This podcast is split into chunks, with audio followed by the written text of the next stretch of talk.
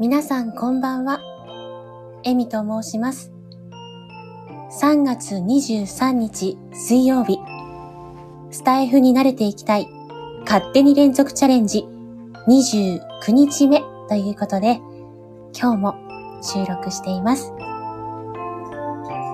このチャンネルは私、HSP 気質を持ち、生きていくことが下手で、かなり心配性のエミが日々感じたこと、起こった出来事などをつらつらと語りながら、いつかは朗読や歌など、誰かの癒しにつながるような作品を作っていきたいという夢に向かって、ゆっくりとチャレンジしていくチャンネルです。改めまして、こんばんは、エミです。今日は優しい感じにできたらいいなと思って行ってみました。いかがでしたでしょうか？少しでも喜んでいただけたら嬉しいです。さて、皆さん、今日はいかがお過ごしでしたか？私はお休みだったんですけれども、花粉症の季節ということもあって、耳鼻科にお薬をもらいに行きました。そしてその帰りにご褒美としてミスドと31によってドーナツとアイスを購入してしまいました。今日はご褒美がたくさんです。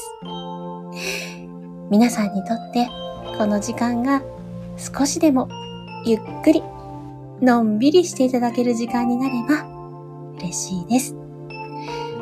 さて、本日は私の子守歌を聴いてみたいと言ってくださった方がいたので、やってみたいなと思います。えー、私まだ使用できる音源っていうのをうまく探せてなくて、アカペラの方が楽なので、ついついアカペラ、あ、すみません。アカペラでやってしまうんですけれども、なんとか歌部分に BGM を入れずに、お話の部分にだけ入れれないかなと思って、今回は うちの子泣いてますけど、今回は先にお話の部分を限定ライブっていう形で収録して、え、そこに挿入してみようと思っています。うまくできるかどうかわからないんですけど、ちょっとやってみようと思います。で、なので語りの部分だけは先に撮っています。えー、今日お送りするのが、えー、ゆりかごの歌です、えー、相変わらずの下手の横好きなので皆さん優しさのフィルターをお耳にかけて聞いていただければと思います。ではやってみますね。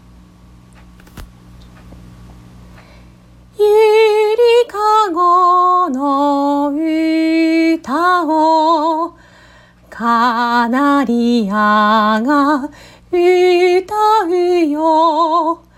ねんねこねんねこねんねこよ。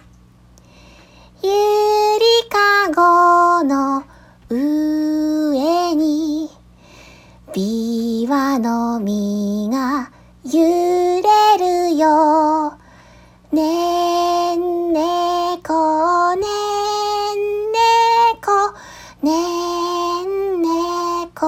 よ。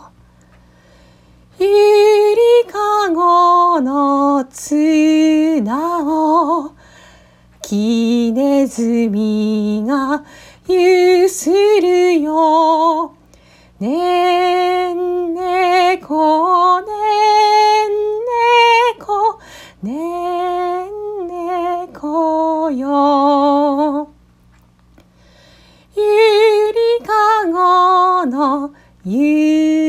に黄色い月がかかるよ。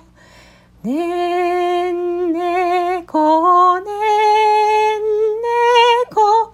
ねんねこよ。はい。ありがとうございました。やっぱりちょっと声がカスカスになってしまって申し訳ないな。っていう感じではありますね。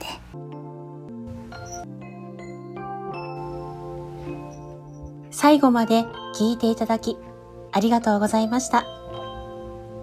この放送が少しでも皆さんの笑顔につながればとてもとても嬉しいです。皆様のまたのお越しをお待ちしております。では、またね。